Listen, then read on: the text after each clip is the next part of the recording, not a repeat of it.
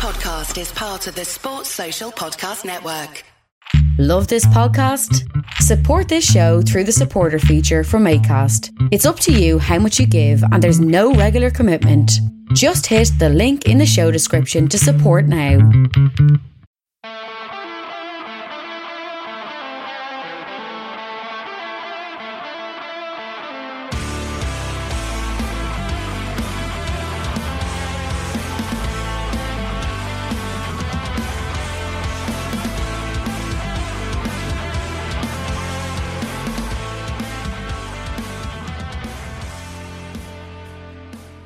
What's good, boys and girls? Welcome to the Two Footed Podcast. It is Friday, the 26th of February, and we are brought to you by EPLindex.com in association with our presenting sponsor, Liberty Shield. Liberty Shield is a VPN provider that's a virtual privacy network, allows you to go online, keep your data safe, stop the ne'er do wells getting hold of your personal information, perhaps scamming you. Uh, it also allows you to change your location. So if you're you know, if you're in the UK and you want to watch American Netflix, you can just change your location and do that. If you're from the UK, traveling out of the UK, eh, well, if you, if and when you're allowed, and you want to use your Now TV, well, Brexit means you no longer can use your Now TV in in the EU, but a VPN will allow you to set your location back to the UK, and that will then enable you to use your Now TV. Check out libertyshield.com Use the code EPLVPN to get 20% off at checkout. We're also brought to you by Home of Hopcroft, a giftware and homeware company located in Scotland but shipping worldwide. Check out homeofhopcroft.co.uk for all your giftware and homeware needs. Right, folks, it is Friday. The weekend is here, which means football is back. Whether that's good or bad, I don't know. We'll see how Liverpool get on on Sunday. February is over come Monday, we're in a new month. This year is absolutely flying by. We're coming up on a year since the pandemic really struck these these islands of ours, and um, you know we do look to have finally turned a bit of a corner. To quote Gerard Houllier, hopefully we don't turn three more corners and end up back where we started, but you know we can only live in hope. I'm joined as always on a Friday by Mr. Guy Drinkle to preview these week this week's games. How are you, Guy? I was enjoying my break from football, but now now we're here. Yeah, yeah. This Champions League format where the it's you know four uh, two ties one week, then two the next, or whatever. It was Four ties one week, four the next. Uh, benefited us this week because we didn't have to watch Liverpool lose again. Uh, but now here it is. Um, you know, we get to uh, we get to suffer all weekend in anticipation of the game, and then have our weekend ruined right at the end of the weekend, as opposed to you know a couple of weeks ago we played the early kickoff on the Saturday, and they managed to ruin our weekend right at the start, which was exactly. nice. Then we played Thursday as well, which was smashing. Um, yeah, so there's football yeah. Saturday, Sunday, Monday, Tuesday, Wednesday, and Thursday. The next day without a Premier League game is Friday, and then it's back into Saturday, Sunday, Monday again. So lots and lots of Premier League football coming up um, as they try and force in games before the international break. But um, yeah, let's let's run through these games then, guy. We've got ten games to get through. Um, so let's get started on Saturday.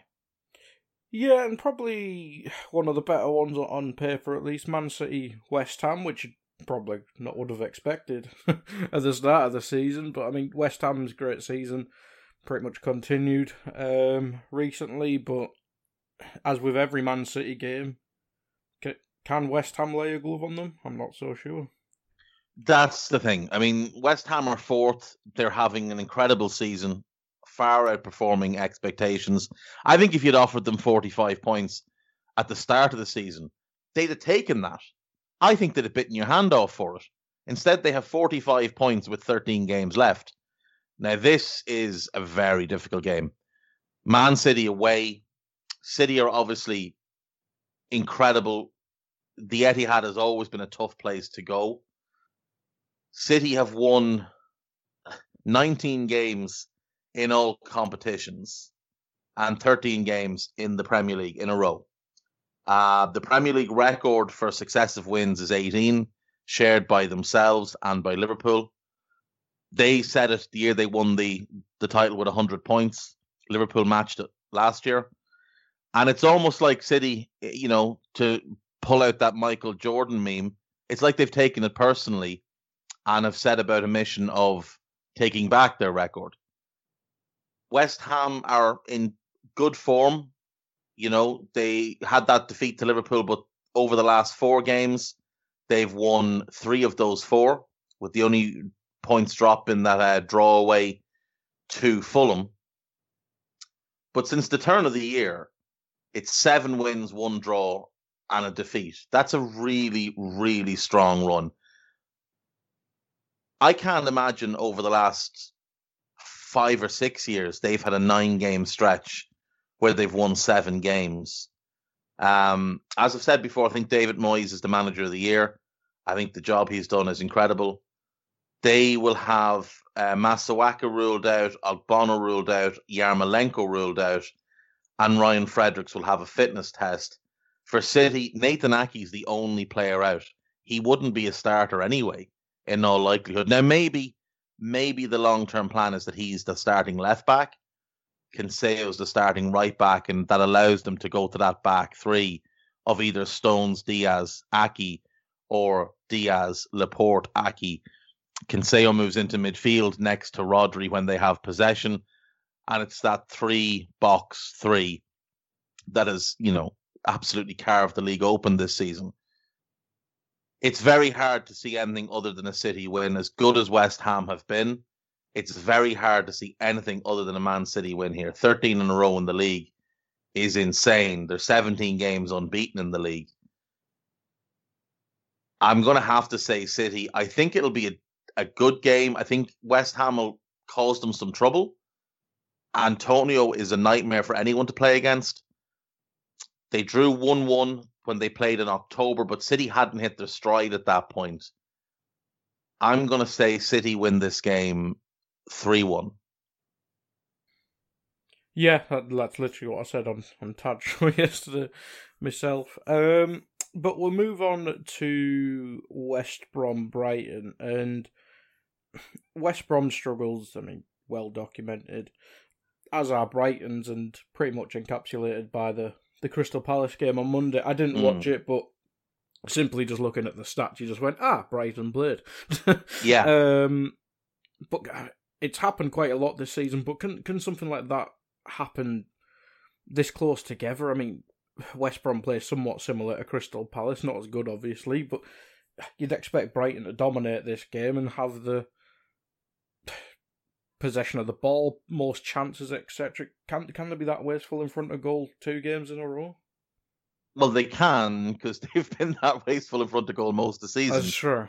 Um, yeah, uh, Brighton are really frustrating because everything else works quite well except that ability to put the ball in the back of the net. They create chances. They're good in transition. They're good in defensive transition. They're good out of possession. Defensively, they've been very strong. Their XG against is really good. They don't allow a lot of easy shots, but they just can't put the ball in the back of the net. I mean, they battered Crystal Palace. There can be no other term for it that they absolutely battered them and somehow managed to lose the game. They sit 16th. West Brom are 19th. Now, West Brom obviously have been somewhat of a train wreck since Big Sam took over. In their last 10 games, they've won one and drawn three with seven, defe- with sorry, with six defeats. That's not really acceptable at all. Um, since Big Sam took over, it's seven defeats, four, three draws, sorry, four draws, and and that win, that one win. It's not good enough. It's not what he was hired to do. I don't know how much longer they'll bother sticking with it because he's clearly not going to be the manager next season when they're, when they're in the championship. and he hasn't managed to turn things around. In fact, it's gotten worse under him than it was under Bilic. But they've only won two games all season, and that's really not acceptable for for any Premier League team. Um, they will cause Brighton some problems. I think the the January signings they're actually you know, they're solid players. They're looking decent, but I don't think they've got enough, and I, and I think their defense is catastrophic. It's the worst in the league by a country mile. Um, they've conceded 55 goals. Nobody else has conceded more than 43. Brighton obviously don't score a ton, but they have scored 26 goals this season, which isn't bad um, in 25 games. You'd ideally like that to be more around 36, given how much of, of the ball they've had. But you'd have to see them as favourites to win this game. Now, prior to that Palace game, they were on a really good run. In the previous six games, they'd uh, won three and drawn three. They'd beaten Leeds, beaten Spurs, and beaten Liverpool. So they were in good form going into that Palace game. What you're looking for here is a big reaction, and I'm hopeful that they'll get it. I think it'll be a slog. I think West Brom will make it a nasty game, not nasty, but just a, you know a bit unpleasant to watch. I'm going to say Brighton eke out a 2 1 away win. Actually, just let me check. Hmm. Uh, Jay Snodgrass and Gibbs out for West Brom. And Donny. There's a chance Lamptey is back. Hmm. He, he's only going to make the bench if he is back. But there's a chance he's back. If he's back, that will obviously make a difference. Adam Webster being out is a big, big blow for Brighton, though. But I'm still going to stick with the 2 1. Yeah, I mean, when Lamptey comes back, it'll be interesting to see if the. I think they played like half a back four, half a back three. If Lamptey comes back, maybe he can play as a winger because Veltman's done well by most accounts. So yeah, he has he has done well, and, and maybe if if Lamptey is is coming on in this game, it probably makes more sense to bring him on as a winger and move to more of a you know four two three one or a four four two or whatever. Play him and Trossard as out and out wingers, mm. Maupay up front, Mac Allister behind, mm-hmm. um, maybe Davy Propper and Bissouma in midfield. Though Davy Propper seems to be majorly out of favour with Graham Potter. Um, so maybe Pascal Gross plays in next to Bissouma. Mm. Um, and that way you get White and Dunk as your mid, your centre back pairing, Dan Burns and Veltman as your fullbacks. That probably works a lot better than anything else they could do. But I haven't seen Graham Potter play a 4 2 3 1 this season, so who knows? Yeah, he does like uh, to put what what do you call them? empty shirts in midfield. uh, Loves yeah. an empty shirt. If he Yeah. can get a solid 45 minutes of the game with his team playing with 10 men, he is in absolute nirvana. It's incredible.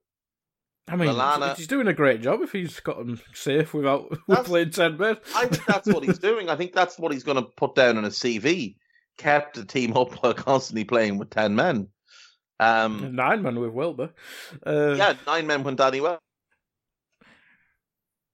Welbeck plays. Uh, I mean, it, it works for him. Um, but yeah, I think I think that'll be. I don't know. I enjoy watching Brighton, but West Brom games are a bit of a bit of a slog. But we'll move on. Um, probably one of the g- games of the weekend on paper. I mean, maybe affected by Grealish.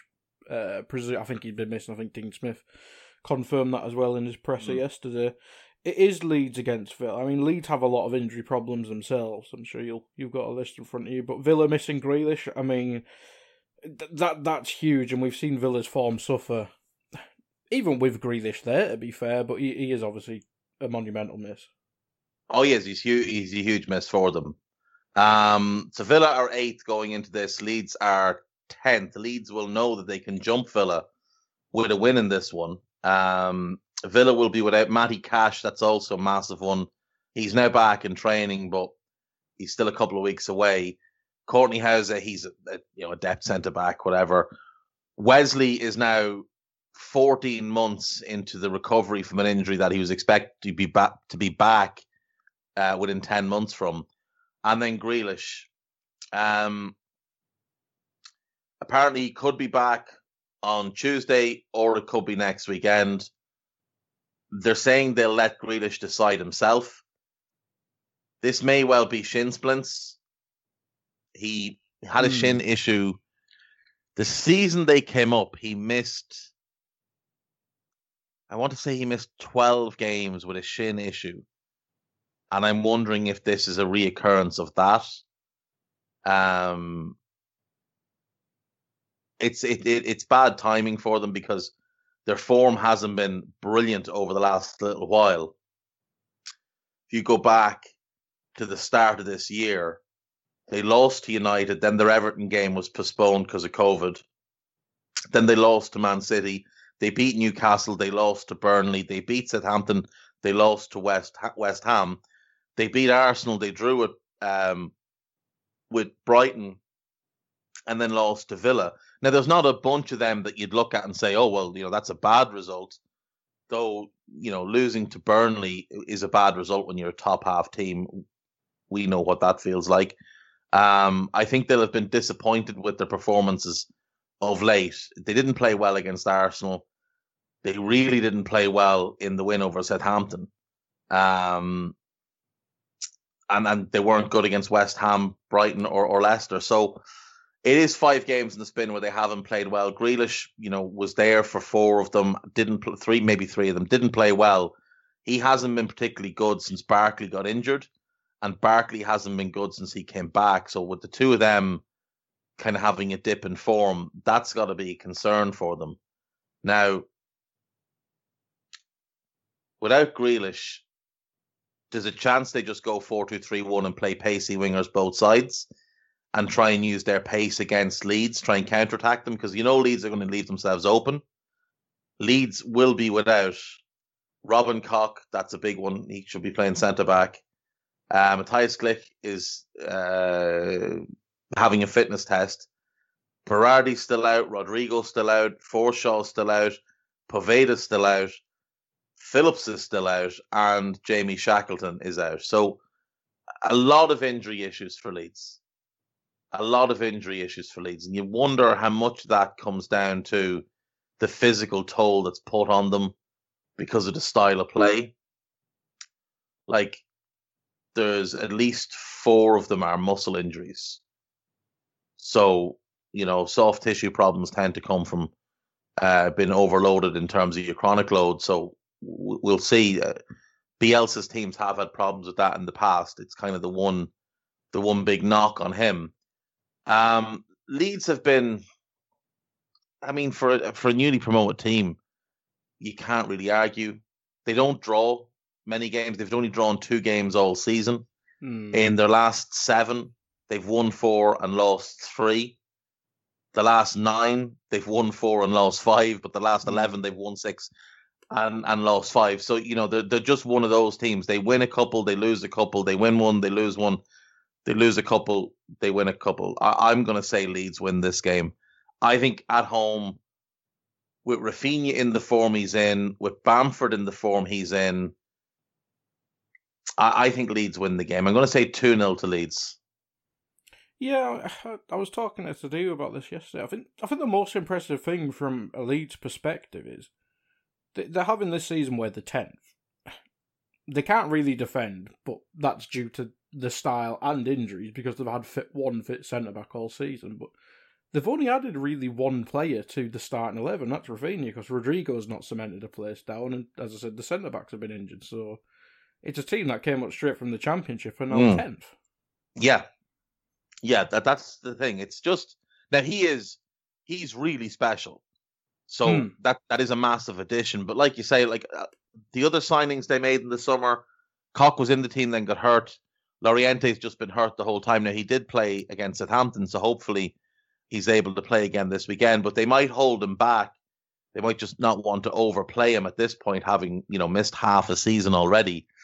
Um, yeah, it's it is incredible just the, the the mentality of that team that came up from the championship with one great addition and their top half and their comfortable top half. Like this is not like a fluky thing. This is not like they've had some weird run where they put together five or six wins in a row or, you know, four wins and a couple of draws in a row. This is a team that is literally win one, lose one, win one, lose one. And they're they're gambling that they'll win enough over the course of the season to get where they want to go. And I think next season we'll probably see a bit more consistency for from them. We'll see more additions in the summer. Um, as and you know, it's it's the complete opposite of Villa last season when they came up, where they basically bought a new team Mm. and then almost got relegated. to be fair, half their team was on loan, so they had to buy a team. But yeah, I do, I get the point. It, it, it it's a strange one, isn't it? It's uh, if, as we say, if Leeds, if the other signings can settle as well, half as well as Raphinha have, they'll they'll be pushing. I don't know, top eight. It's a it's a mad season. Um, but we'll move on from that one and the polar opposite of the game because I think Leeds Villa could be a madness. Uh, do you reckon there'll be more than one goal in Newcastle v Wolves? Um, it's hard to say. Wolves have been very boring this season. I think they're the most boring team in the league in terms of what you should expect from them, given the talent they have and what they actually produce. Newcastle have been an abomination for months now. They've won two games since the middle of October. Um, two two wins from 14, eight points from those 14 games, eight points from 42 available. They were doing quite well to that point. They'd won five games and drawn two of their first 12, and they've just been catastrophically bad ever since. Um, the wins over Everton and Southampton. Southampton one was quite was quite fortunate. I felt like Southampton deserved at least a point from that one. Um, the win over Everton was a big surprise, but they they look like a team that is going down. When you watch them play, there doesn't look to be any real belief in the team. There doesn't look to be any belief in the manager. He doesn't look like he believes they can stay up either. Um, and obviously they've got some injury issues as well. Callum Wilson is out. Javi Manquillo is out. Uh, F- Fabian Schär is out, and Federico Fernandez could be back. But Steve Bruce said yesterday this game might just come a bit too early for him. So, eh, you know, two centre backs, their best right back, and their main source of goals all missing. Whereas Wolves, Podence is out, Willy Boly's out, Marcala's out, and obviously Jimenez with the fractured skull. So again, their main source of goals, I would say their best centre back and their most, I suppose, creative midfielder in Podence, Mm. all missing. So it does sort of, it leans towards a very low scoring affair. Mm. But Wolves have been better of late. They've won three of four. Mm. They're unbeaten in those four. Now that came off the back of a run of eight games without a win, where they drew three and lost five. So their form hasn't been particularly good either up until recently. I think it'll be a low scoring 1 0 win to Wolves. Yeah, you can't really disagree. On Wolves for a second, do you, do you think the Podence injury is obviously a good player, but do you think that's helped settle the team down? Because the the last couple of seasons, Nuno, maybe apart from like bringing Dendoncker into midfield the odd game, he didn't really change the team. Whereas this season, he's changing formation, he was changing the front line every Mm. game. It, he seems to have finally settled down. I'm not sure if it's settled down in the back line, but the front line and in midfield seems to have finally settled into some sort of normality at least. Yeah, I think so. I think that's fair. I think I think Nuno's just he had, he had too many options and they didn't all fit into the three four three that he wants to play. I mean, that is what he wants to play. It's what he's played most of his time at Wolves. Podence doesn't fit in a three four three. And he really wanted to get Podence in the team. So he went, you know, three four one two. We saw Neto play as a wing back. We saw Adama play as a wing back. We saw Adama out of the team. We saw Podence kind of shanghaied in as a winger. Uh, we saw him play as a false nine in one game when Jimenez went down. That was ugly. Um, Podence is a good player, but I don't think he's good enough to warrant changing your system for. And while he's a more he's a more productive player than Adama, I think Adama affects the game in more ways because Mm. of how quickly he can turn. And four people after back. That's the thing. You know, he, he can get defense to attack in a split second. And one of the big things for Wolves over their time in the Premier League has been how quickly they transition from their defensive set, which is that back three with the the holding midfielder sat right in front of them, and then the fullbacks sort of a little bit advanced to, to try and hit on the counter and support Doherty on one side. Well, Jonny Otto's more of a defender anyway, but Doherty was always ready and willing to go on the break.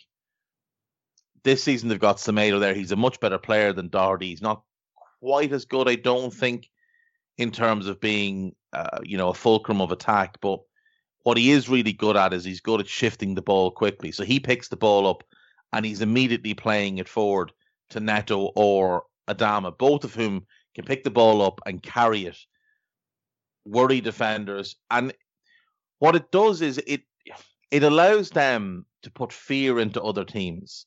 And when you watch Wolves play, and when they're playing well, and they've got those two in the team, their opponents don't overcommit. They don't really tend to try and pin them back into their own half because they know if we lose the ball and if one of them get the ball, then we've got 11 lads ha- or 10 lads having to chase back and they've got 10 lads chasing forward. So I think it keeps teams more honest against them. I think it, it does help them. And look, having an actual striker now in Willian José, just as somebody that can they can play off, that helps as well. So yeah, I do think the injury to Podence has actually helped them settle down and, and find more cohesion in the team. Yeah, yeah, and I think if they figure out defensively, they've got the young wing backs, um, Semedo in front of Hoever, obviously.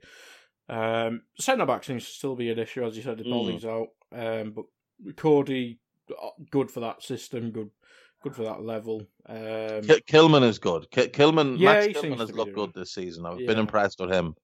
Um, and obviously they've been playing. You know, Dendoncker can play centre back. mhm. uh, Romain Saiss now, you know, he's likely to leave in the summer. But they Mm. they've needed to address the centre back situation since they came up, and they still haven't. And it's a, it is a part of why they are where they are in the table. I mean, Wolves just didn't. commit like Hoever at right centre back or something like that? I mean, you could. The doubt that Liverpool had was whether he was going to be big enough and strong enough to play centre Mm. back. Now that's in the Liverpool system of a, of Mm. two centre backs, and you want they want aerially dominant centre backs. Um, I, I- yeah, I, I think Hoever's kind of stuck in that he's he's more a right back than a right wing back, and he's more a right back than a centre back in a four. So in a three, I do think he absolutely could play that right side centre back role. So they'd have Semedo at right wing back, him at right centre back, Ait-Nouri at left wing back. They'd need to buy that middle centre back and a left side centre back. Now Kilman, like I say, is good, but I think I'd want someone better. Considering if I've got Dendoncker and Neves in midfield and those two wing backs we've mentioned, and I've got Rui Patricio in goal, Mm-hmm. and then I've got Adama, um, Raul Jimenez when he's back, Mm. and Neto up front.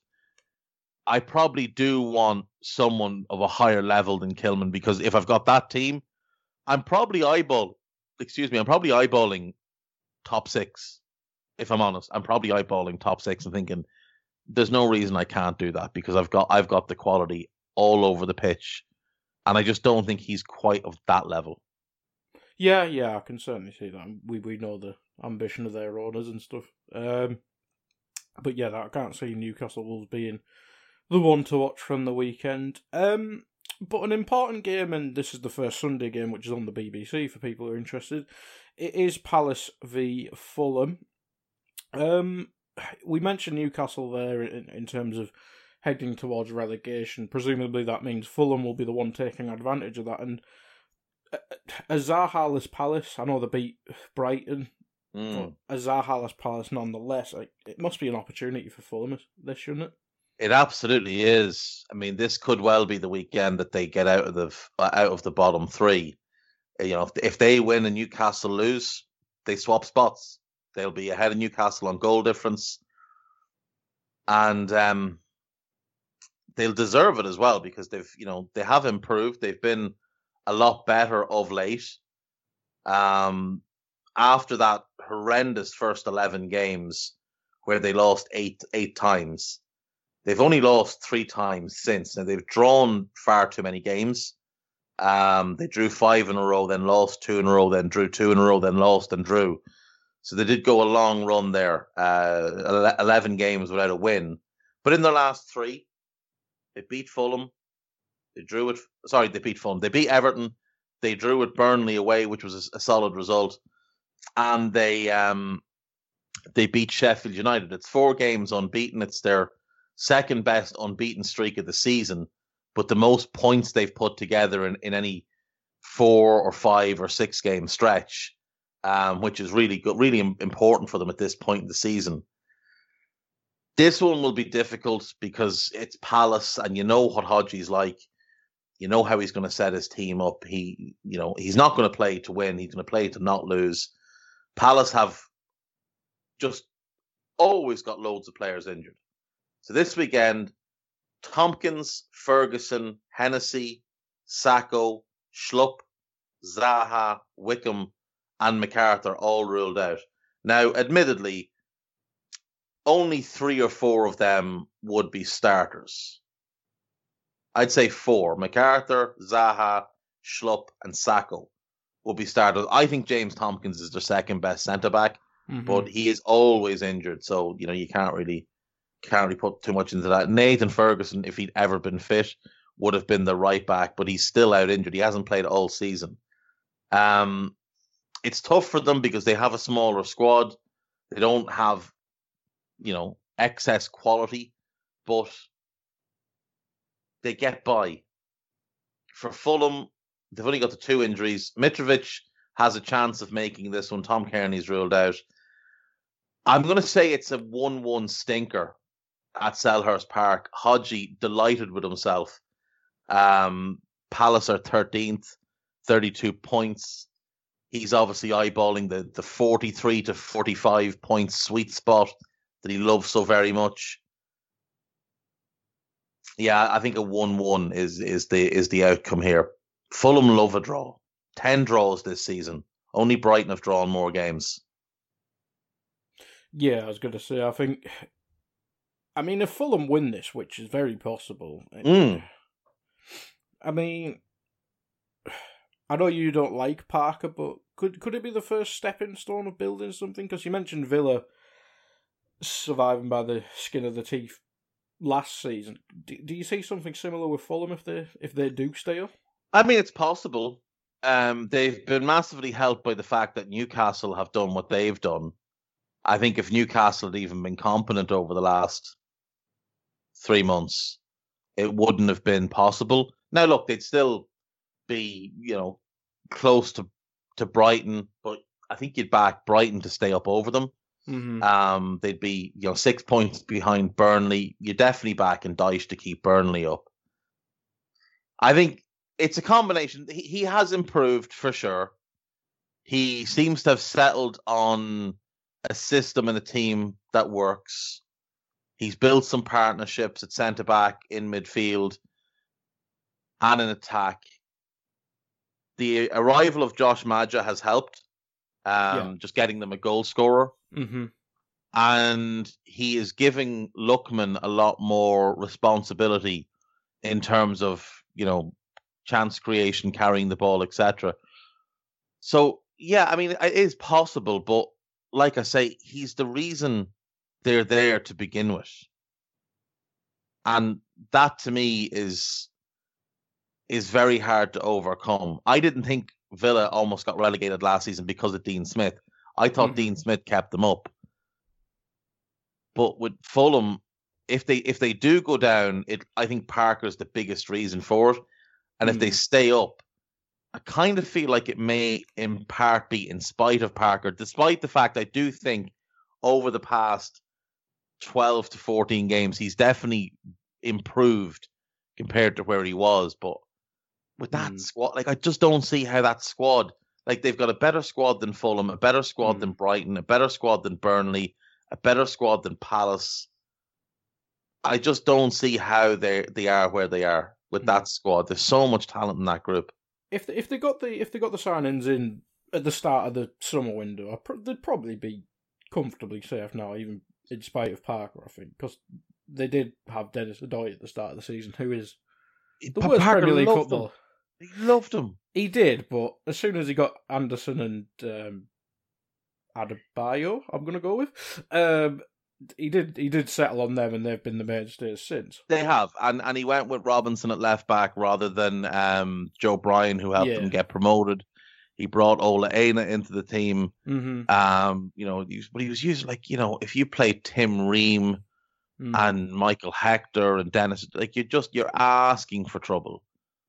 And you know, he didn't seem to know what shape he wanted to play at all. He didn't seem to know, you know, what the game plan was going to be. You watched them play, and there was just an aimlessness to them that it was just so strange to watch. I, I, I just can't, I can't get over how poor they were Mm. at the start. Like I said, it wasn't just like the first four or five games. It was a Mhm. sustained run of being dreadful. Um, but yeah, look, I mean, if they stay up, congratulations to them. Mm-hmm. I would still replace him personally Mm. because Well, I think he puts you a this, who- ceiling on what you can do. Who should go first, Bruce or Parker? Bruce, Yeah. a hundred percent Bruce, because Fulham are trending upwards, and you don't want to change anything while you're trending in the right direction. So even though I think Scott Parker's a, at best a championship level manager at this point, I still and I still think he's a worse manager than Steve Bruce. I think he's the worst manager in the league. But the team are moving in the right direction. You don't Mhm. want to upset the apple cart. With Newcastle, they need to do a complete 180. Like they have Mhm. to turn things around or they are plummeting plummeting to the championship. Mm. And to be fair, Parker's only 18 months a manager, whereas Bruce has That's had the his, thing. his, had his ups and now I mean, Bruce must be. He's Is outdated Bruce manager 20 by years as a manager? He must be close on 20 years. Hang on one sec. That's probably just in the Premier League. When did Birmingham come be up? 20 years. Yeah. When were Birmingham? He up? took Early over Sheffield United in 1998. Right? So he was Sheffield United in 98 for one season. Left there to go to Huddersfield. Was at Huddersfield just under 16 months. Then was out of work for six months. Took over kind of a short term spell at Wigan. Jumped to Palace, lasted 18 games. Then he went to Birmingham in 2001. So he'd been in, a- manager for about three and a half years, and he was already on his fifth club, which is just not good. Mm. Um, you know his his Birmingham team. I mean, he he won hundred games and lost hundred games, so you know th- that is what it is. Uh, then he goes, he leaves there to go to Wigan. hmm He's at Wigan just under two years. He leaves there to go to Sunderland. That's a weird career, isn't he? He's had just a bizarre career. Then he goes, he gets sacked by Sunderland after two years. Mm. Does poorly, gets sacked. Goes to Hull. Does quite well at Hull, in Yeah, credit to him. Hull, Yeah. Does well at Hull. I think he got them promoted twice, maybe? Once, anyway. He got him FA Cup final, and then the owner went mental, didn't he? Yeah, that's exactly it. Yeah, he, he got them promoted, got them to the FA Cup final. They got relegated. He got them promoted again, and then he got sacked towards the end of that season. Oh no, he left in the middle of the season. yeah. He Mike left in the middle of the season because because they yeah because they um broke a lot of promises to him. So he got them promoted and then walked out. Then he went to Villa and look, he got an awful lot of abuse that he didn't deserve. He did okay, um, but he couldn't bring them back up. Went to to Sheffield Wednesday for 18 games. Was meant to stay there and then walked out because he got offered the Newcastle job. And at Newcastle, he's had 75 games in charge. He's won 23, drawn 19, and lost 33 for a 30.7% win ratio. His career win ratio in 979 games is 37.9%. He's won 371 and lost 362. He is what he is as a manager. That's never going to change. But it actually is mental to think that he's only 21 games shy of a thousand as a manager. Good God! Like if he works out the rest of the season with with the tune, there's 13 games left, so he will end up on 992. He'll be eight games short of a thousand by the end of the season if he sees out the season. Hmm. And if they stay up, he's not getting sacked, unless they get no. Orders. That's the thing. He's not getting sacked if they stay up. He may not even get sacked if they go down, because oh, he's the ideal punching bag for Mike Ashley to hide, hide behind. Like, there's not even a murmur that he's going to get sacked. No, it's true. I'm following all the Newcastle journalists, checking in on Newcastle, you know, Newcastle podcasts and stuff. Mm-hmm. There's not a word of him getting sacked. They all want him sacked. Mm-hmm. Everybody thinks he should be, but it's not. Now everybody agrees he's a lovely man. Mm-hmm. Everybody agrees he's a really good man who is doing his very best at the club. He's just not good enough. He's not a Premier League manager. He is a Championship manager. He might get you promoted, but he will get you relegated. He's a Championship manager. He's not mm. a. Premier League manager, and he's certainly not a Premier League manager for one of the bigger clubs in the country. Hmm. He probably was a Premier League what, mid to mid to late two thousand or to the yeah. Go, I mean, yeah. I, would say you know there was, a, there was a time at Hull yeah. where he was probably yeah. a, a, Premier League manager. Um, he, at Birmingham, definitely was a couple of years there where he was good enough in the Premier League. But in the first year or so, yeah, yeah, definitely. Um, but he's also a short-term manager. Mm-hmm. You know, like uh, like like I say, short short-term. The only clubs he's managed over hundred games: Birmingham, Hull, and Villa. And at Villa, it was literally hundred and two. Birmingham and Hull. I mean, there was a lot of Championship football there, and there's not real ambition at either club. Well, certainly not Birmingham at that time. They were just delighted to be in the Premier League. Um, they didn't have owners with, with you know deep pockets. Villa, unfortunately for him, have owners with very deep pockets, and um, they had much bigger ambitions than him. Unfortunately, with Newcastle, for their fans, the owner doesn't have the ambition, so they're kind of stuck with him. Yeah, yeah. Um, so one all for Palace Fulham, which you said, didn't you? Yeah. Um, and moving on to Leicester Arsenal, Brendan Rodgers' troubles in Europe continue. Um, as they got knocked out by was it Slavia Prague? Was it Slavia Prague? Yeah, two 0 at home. Brendan's um, now zero oh and six in uh, Europa League knockout games, other than you know play-ins that nobody mm. cares about. Uh, he's had one goal in the Champions Champions League, and no, Liverpool were no. absolutely embarrassed. No. We we no, we don't through that group, and then they were embarrassed again in the knockout phases of the Europa League, having fallen into that. He was embarrassing with Celtic. Um, he's been, you know, he's just he's he's not a manager who can do it in Europe. It's I, what why why is it so different? Because regardless of how we feel about Brendan, he is a good man. He's certainly a very good Premier League manager, but why can't he just simply do it in Europe? Because I'm not going to lie, I know nothing of Slavia Prague. I don't know if they're good or not, but that Leicester team, who are third or second in the Premier League, should beat Slavia Prague. Well, look, in my view, any Premier League team should beat Slavia Prague. And that's not being disrespectful to the Czech League, but the Czech League is not anywhere close to the caliber of the Premier League. If I if Sheffield United now maybe not this season if, if look regardless if Sheffield United were playing Slavia Prague I would expect Chris Wilder to get the win there.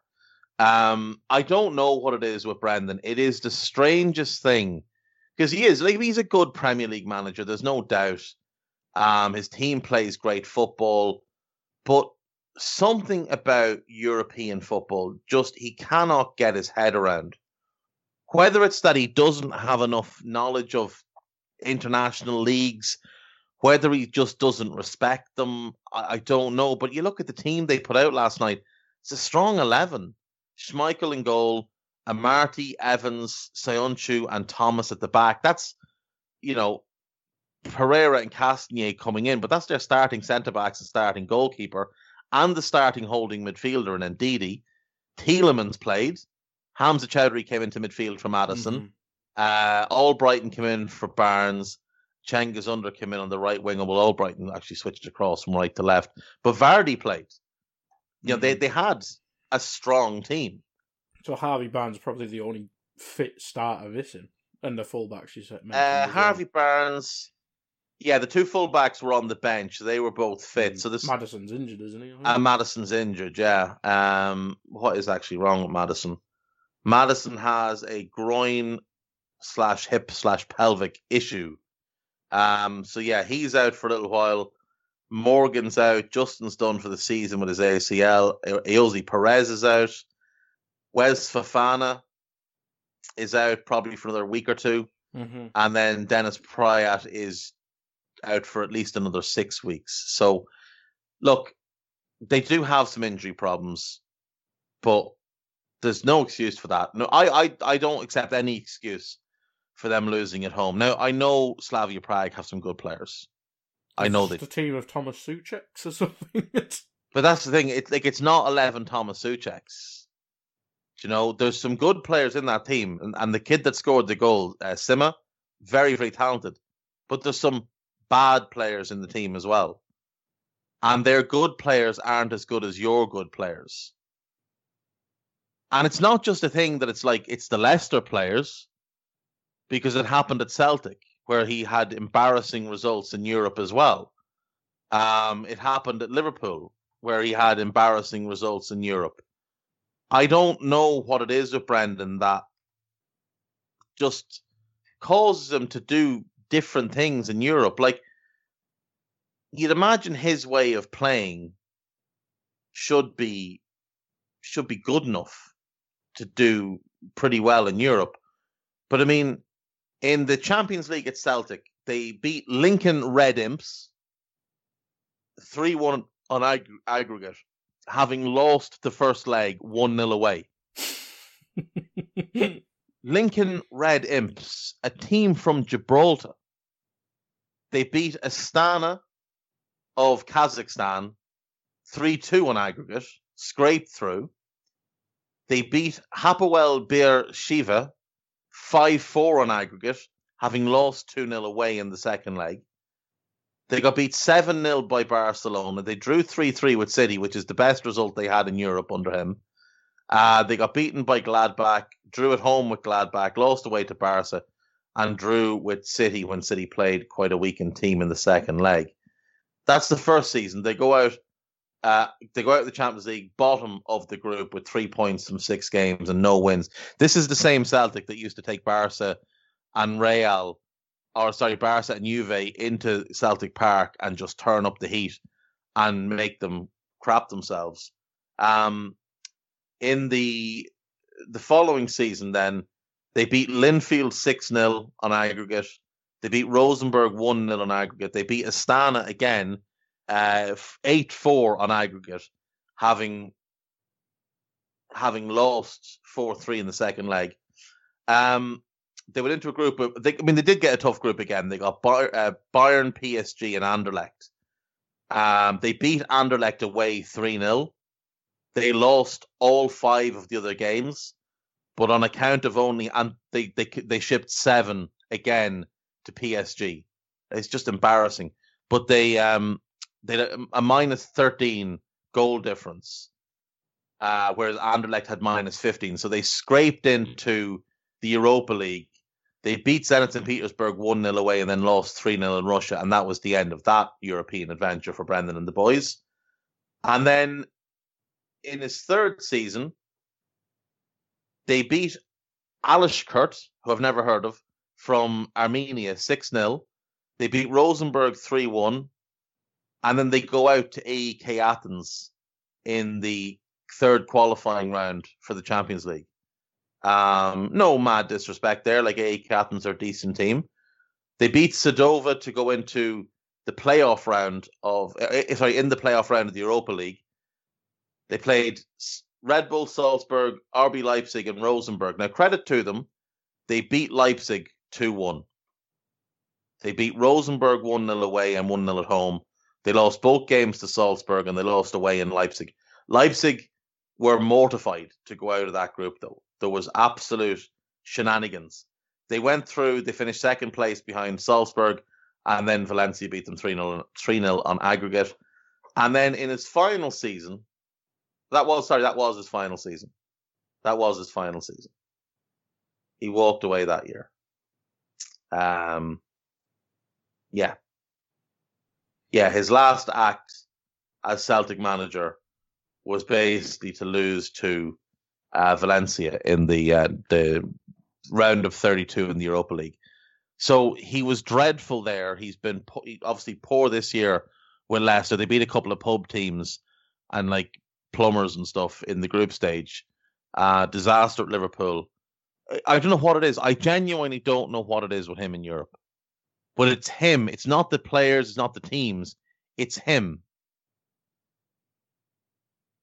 Because the season he left Liverpool, hmm. what happened? Europa League final. Europa League final. So it wasn't the players. The players were hmm. capable. It was him.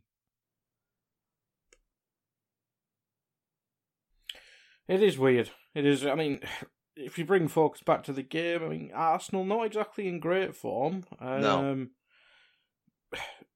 would you make Leicester favourites for this? I mean, coming off the disappointment of midweek, I, I, think they'll. I think they'll need a reaction. I think he'll mm. he'll hmm. demand a reaction, and obviously now that's one path towards you know silverware and, and potential Champions League football gone for them now. Uh, Leicester are on a good run of form. Um, over their past twelve games, they've only lost one, four draws, seven wins. Uh, in the last four, they've won three and drawn one. Only defeat since the time they lost 2 0 at home to Everton was that 3 1 reversal against Leeds.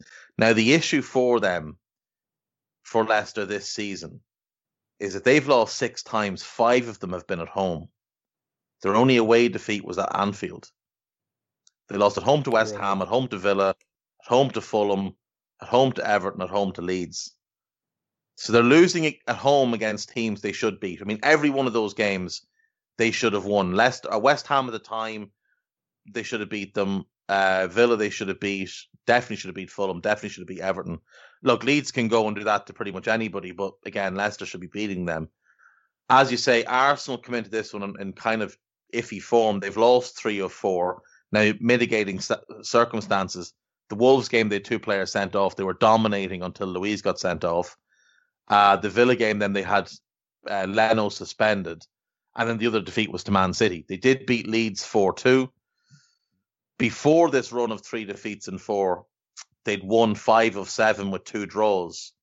And they had turned things around. Uh, they knocked out Benfica in the Europa League to advance. Uh, a really entertaining game and quite a, you know, quite an entertaining end to it because they looked like they'd thrown it away. And um, Aubameyang just steps up again to uh, to put them through. But great game of football, it must be said. Absolutely great game of football in in Greece. Uh, the this was moved because of the COVID thing. So I'm wondering, Liverpool and Man City are due to play their second, and and so and Chelsea all due to play their second legs of the Champions League at home. I I I'm guessing they're not going to be allowed now. I'm guessing they'll mm. have to move them, which is, you know, it's going to be interesting. Why that game had to be played in Greece of all places, I don't know. Now the first leg was played in Rome. So you had an English team and a Portuguese team, and they played one leg in Rome and one in Greece. it's pretty pointless at this stage, isn't it? mental.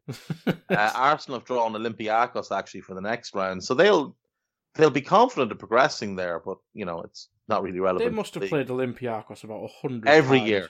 Mm. Every year they play Olympiacos. They normally beat them as well. Um, do you know Leicester should win this game? They're the better team. They have mm. largely the better players, but without Maddison, mm. Without Justin, I think Arsenal have a real chance here. Aubameyang's found a bit of form, which had obviously been gone missing for well the entire season, really. Um,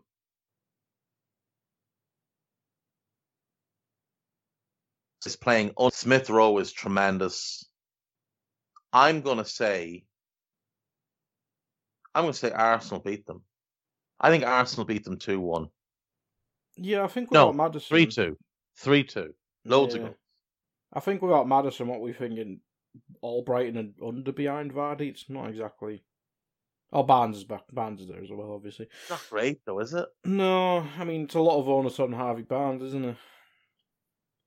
So yeah, exactly. It's still really young, and it's still a lot of pressure. And he's been the one mm. to carry quite a lot of the attacking load this season. Yeah, it'd be a tough one, but uh, it is Arsenal. That's, the main thing. There, it is Arsenal. Um, but yeah, I, I think that I think that'll be a good game. Um, but moving on to Spurs against Burnley. Now, we talked about bad form. Uh, well, well, we'll get to. Don't worry, lads. It's Sheffield United, Liverpool will come, so there's, there's worse form to come. But Spurs against Burnley. I mean, Spurs' season's just since topping the table, then losing to us seemingly. It, it's just gone to pot. It's it's hor- it's horrendous now. There's infighting, training's being criticised now. It's it Mourinho's second season, which is usually the good one. Yeah, and it's only really his first season because he took over yeah, like true. midway through last season. Um, they did get a good result last night. They beat, or not last night, the night before. They beat Wolfsberger four 0 in the um the second leg of the Europa League. Now they played in in London, so maybe it was just because Wolfsburg were coming from Portugal or Benfica were coming from Portugal. That's why that game couldn't be played. Um, and they got Dinamo Zagreb in the draw. Uh, yeah, they've lost five of six, which is fairly awful. Um, defeats to Liverpool, Brighton, Chelsea, City, and West Ham. It's not like they've lost to bad teams, is what I'll say. Yes, Liverpool are in terrible form, still a really good team. Brighton are a decent team. Chelsea, it was a very close game. Chelsea needed a penalty. Spurs probably deserved a draw. They beat West Brom 2 0. They lost to City. Everybody's losing to City. And they lost to West Ham, who were just in much better form than them. It is a crappy run. It is something they'll they'll need to rectify. Things were going oh so well for them up until week 19. You know, they beat Sheffield United away in week 19. They're fifth in the league. Everything's rosy in and around the Champions League spots. And it, it has all capitulated. They're now ninth. Um, they, they've failed to score in a couple in, in three of their last six games. They've only scored more than one twice. That was the West Brom game. Everybody scores more than one against them, except except Liverpool. They're they're going to need to turn this around. They have they have Burnley, then they have Fulham, then they have Villa. They need they need three wins from those games. They need three mm. wins. Uh, Burnley's at home, Fulham and Villa are away, but they need three wins from those games. Um, I think they'll get a win here. Burnley are in okay form. They're unbeaten in four, but only one win in that four. That was away to Palace. They've drawn three home games to Brighton, Fulham, and West Brom. Games they will have felt like they should win. And they were so poor against West Brom. West Brom played 60 minutes with 10 men and still looked the better team. Um, injury wise, I mean, Spurs have had some problems all season, but Burnley have as well. Burnley, Chris Wood is a is a major doubt. Erik Pieters is a major doubt. Dale Stephens should be back. Ashley Barnes looks like he's out. Gudmundsson's out again, and Robbie Brady could be back it's important players like Chris Wood is an important player. Gudmundsson's an important player. Spurs, it's only Celso. I mean, he's the only one that's definitely out for the weekend, and he's and he's close to returning as well. So they should be back to full strength fairly soon, or you know, full strength squad. I, I think Spurs win the game. I think Spurs win this game. I think it'll be difficult. It'll be ugly. It'll be gnarly. It's two managers who, at the moment, don't look like they want to win football matches. They want draws, uh, which Spurs can't afford. I'm going to say Spurs win 2 0 and Burnley have one shot on target in the whole game. I mean, they have to win, really, because if they don't, you have to start questioning Mourinho's position, I presume, um, which has already kind of happened. Um, but we'll move on to the biggest game on paper of the weekend. It's Chelsea Man United, who earlier in the season played one of the most boring games of football I ever did see. Mm. Um, but this is new Chelsea, and Man United I've settled into something. I'm not sure what, but they've they've certainly settled from that frantic start of the season where they were terrible but winning games. Um, how, how do you see this one? Because Ollie does seem to be very cautious in these big games. Yeah, Ollie's parking the bus. There's no question, and Chelsea haven't looked particularly good going forward under Tuchel just yet. Um, he's you know, he seems to be working on the the shape, the principles of play, the structure of the team. He'll get to the finer details as he goes along, but they are struggling going forward. They've relied on penalties to to get them, you know, get them points against Southampton, where they, you know, probably should have lost the game. Uh, they needed a penalty to beat Sheffield United when a, a draw would have been the fair result penalty to beat Spurs when again the draw would have been the fair result. And then they did get a draw against Wolves, a very boring nil nil. They beat Burnley 2 0. They beat uh, Newcastle 2 0. Like teams that don't attack, teams that don't really offer a whole bunch uh, going forward. It's at the bridge. So Ollie's he's definitely rolling out the buses if this was Ollie against Frank, I think I'd back Ollie. But Tuchel's a much better manager than Ollie. Much, much better manager than Ollie. And I don't think United win, but I don't think they'll lose either. I'm going to say 1 1, but a nil nil wouldn't surprise me at all. United's injury problems are a bit more severe than, than they have been for most of the season.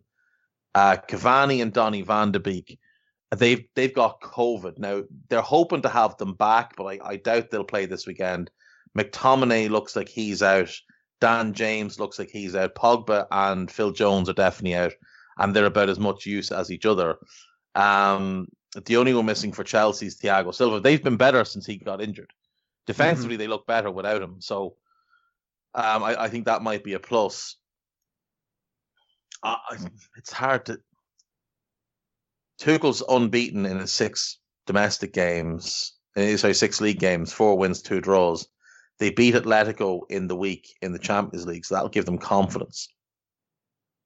And that was against a very defensive team. But I still, I still think Ollie will, Ollie will get a draw out of this one just by parking the bus. Yeah, I'll, I'll go a one-one draw. Yeah, I think that makes sense. I think it's two probably defense first teams.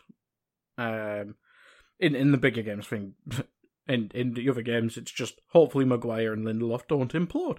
Um, that's, that's exactly it. Yeah, United. The only way, like United, rely on one player far too much. They rely on Bruno far too much. Mm-hmm. Fifteen league goals. No one else has more than six. Oh, sorry, Rashford is 9 mm-hmm. But that's still six less than than Bruno. Um, then Cavani on six. They're not getting enough goals from this team. Martial's Martial's having a dreadful season. Four goals this season in the league. It's just mm. unacceptable for a player who has his Natural level of talent, talent. and, mm. and played as well as he did last season. Like he was genuinely great last season. Um, yeah, it's a shocker of a season for him. Mason Greenwood hasn't kicked on this season at all. One mm. goal in the league from 19 appearances. It's not what you're hoping for. Um, but what, yeah, what did you make of Lindelof's flying knee last night? I think that when Lindelof's football career is over, the UFC will be uh, will be giving him a call. Uh, it was Jorge Masvidal versus um, Ben Askren. Ben Askren, uh, yeah, 2.0. Um, I don't really know what to make of it. Like, I saw some people say, oh, you know, he should have been sent off. I don't know if I buy that because, like, he didn't. He was jumping for the ball. It's just that, you know, didn't get anywhere near the ball. Um, they drew AC Milan in the Europa League. Oh, that'll be good. Did you see the picture of Undertaker and Goldberg and it said this is Milan v United, United. in 2021? that should that should be a decent game of football. That should be a decent game of football. United were also allowed to play Sociedad at Old Trafford, so um, uh, I don't know. Portuguese don't know. teams. Must just be Portuguese. Portuguese and German teams can't be yeah. coming to England. Um, but yeah, um, I think a one-one, a one-one bore fest. Speaking of one-one ball fest, Sheffield United v Liverpool. Um, right. You know it's let's, true. let's just get into this. Right, Sheffield United have five players out injured: John Egan, Sander Berge, Jack O'Connell, Jack Robinson, and Lys Mousset. In my view, four of them are in their best eleven: Mousset, O'Connell, Berge, Egan. That's four players are in their best eleven. Liverpool have seven players injured. Um, Van Dijk, Milner, Gomez, Matip, Jota, Fabinho, and Henderson. I again think four of them are in Liverpool's best 11. Van Dijk, Gomez or Matip, whichever one you want, Jota and Fabinho. Naby Keita's back. Thiago's fully settled in now into the team, into his rhythm. Fabinho could well make this game he could well be fit for this one. I think if he is, he'll probably start on the bench. But Liverpool don't have any excuses for this game. They just don't. All the excuses are out of the way. Sheffield United are awful. Awful. They're bottom of the league with 11 points. They've scored 15 goals all season and conceded 40, 41. They've won three and drawn two all season. They've lost 20. Nobody else has lost more than 15 There's no excuse for Liverpool not to win this game. With Henderson injured, they now have to play two centre backs, unless Fabinho plays centre back. But fingers crossed, they'll play two centre backs. I'd expect it to be Kabak and Nat Phillips. I'd expect to see maybe Jones, Wijnaldum, and Thiago start in midfield again with Naby Keita coming on. They'll have their front three. They have their fullbacks. Now, there is obviously the big question mark over Alisson Becker. I don't expect that he'll play, um, given the, the tragedy of the week. Mm. But. I don't expect that he'll play. But even with Caoimhín Kelleher, he's been a solid goalkeeper. He's done okay this year. I don't think Liverpool have any excuses for this one. I really don't think they do. Sheffield United have been atrocious this season. Like they they don't score goals. I think they've got eight goals from open play this season. A couple from set pieces, a couple from penalties. Their big money striker Ryan Brewster just has given up on scoring goals. They've struggled defensively. They're not offering mass amounts of creativity in midfield. Now, admittedly, they have won three games from their last eight. They beat Newcastle, they beat United away, and they beat West Brom at home. They've lost three in a row to Chelsea, West Ham, and Fulham. I really don't see any excuse, any excuse for Liverpool. Liverpool's form has been abysmal. They've lost four in a row. They've lost six of nine. Over the last 11 games, they've taken nine points. That would work out to 31 points over the course of a season, which would be relegation for them. But I still don't accept that there's any excuse for them in this one. I really don't see that there is. they've taken the same amount of points over the last 11 games. That is just that is sensational. More goals Same. scored though. More goals scored, yeah. We got Yeah. this. The same goal difference. Same goal difference. More goals scored. Liverpool can't get worse. I mean, I, I saw articles today saying that Liverpool fans are in meltdown over Jordan Henderson injury. No, they're not. No, they're not. Why would they be? Can't get any worse. Can't get any worse. It's just He's adding to been the other awful. list. It's just adding to the list of the other ten people. That's the thing.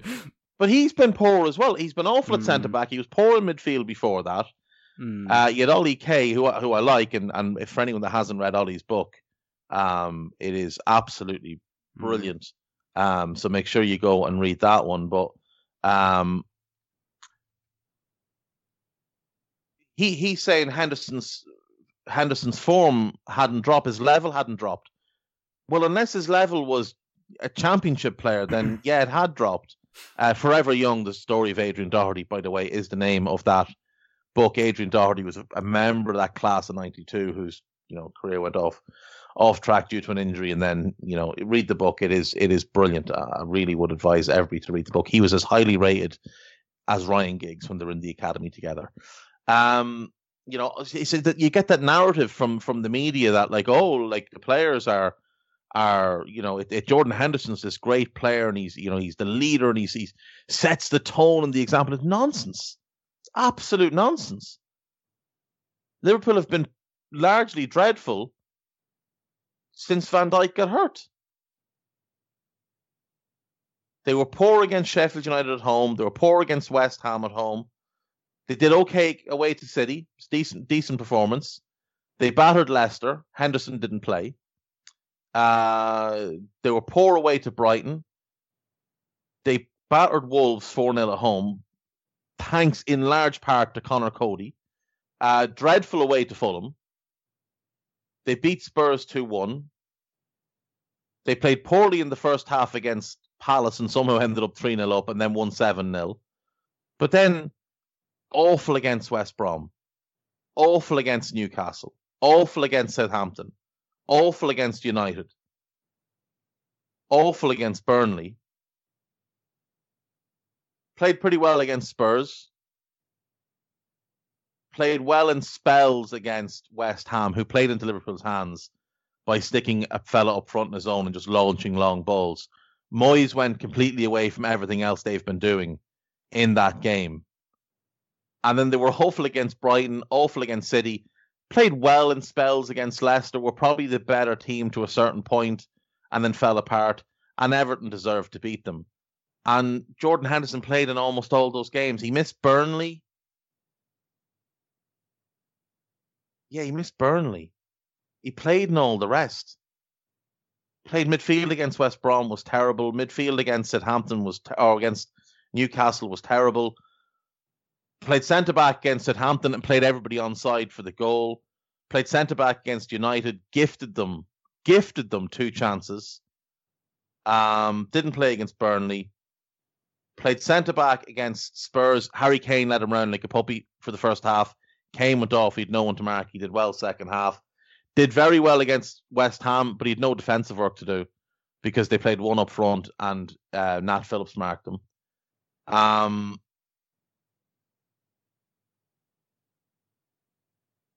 awful against Brighton, awful against City, laughably poor against Leicester, and then he went off after 30 minutes. Um, went off after 30 minutes on um, the weekend against Everton. So I, I don't know what the idea that he's been consistently good is. It's nonsense. Liverpool have no excuse in this game, though. So I'm going to say Liverpool win this game 3 0. And anything less than that is going to be unacceptable to me. Um, you know what we'll do, guy? We'll leave Everton Southampton till Monday because it'll give us something more to talk about on Monday. Um, we'll just leave it those nine games. West City, City, West Ham, West Brom, Brighton, Leicester, Villa, Newcastle, Wolves, Palace, Fulham, Leicester, Leicester, Arsenal, Tottenham, Burnley, Chelsea United, and Liverpool away to Sheffield United as the final game on Sunday. We'll talk about Everton happened on Monday. My head's battered after that Liverpool thing. So we'll leave it at that. Um, yeah, that's that's them. That's them nine games. I, have probably predicted six of them wrong, but you know it is what it is. Uh, enjoy your weekends. Don't do anything too ridiculous. Don't do anything stupid. You know, keep fighting the good fight. Thank you as always to Guy. Thank you to Foxhound. Thank you to you guys. I'll see you Monday. Take care of yourselves. Bye bye.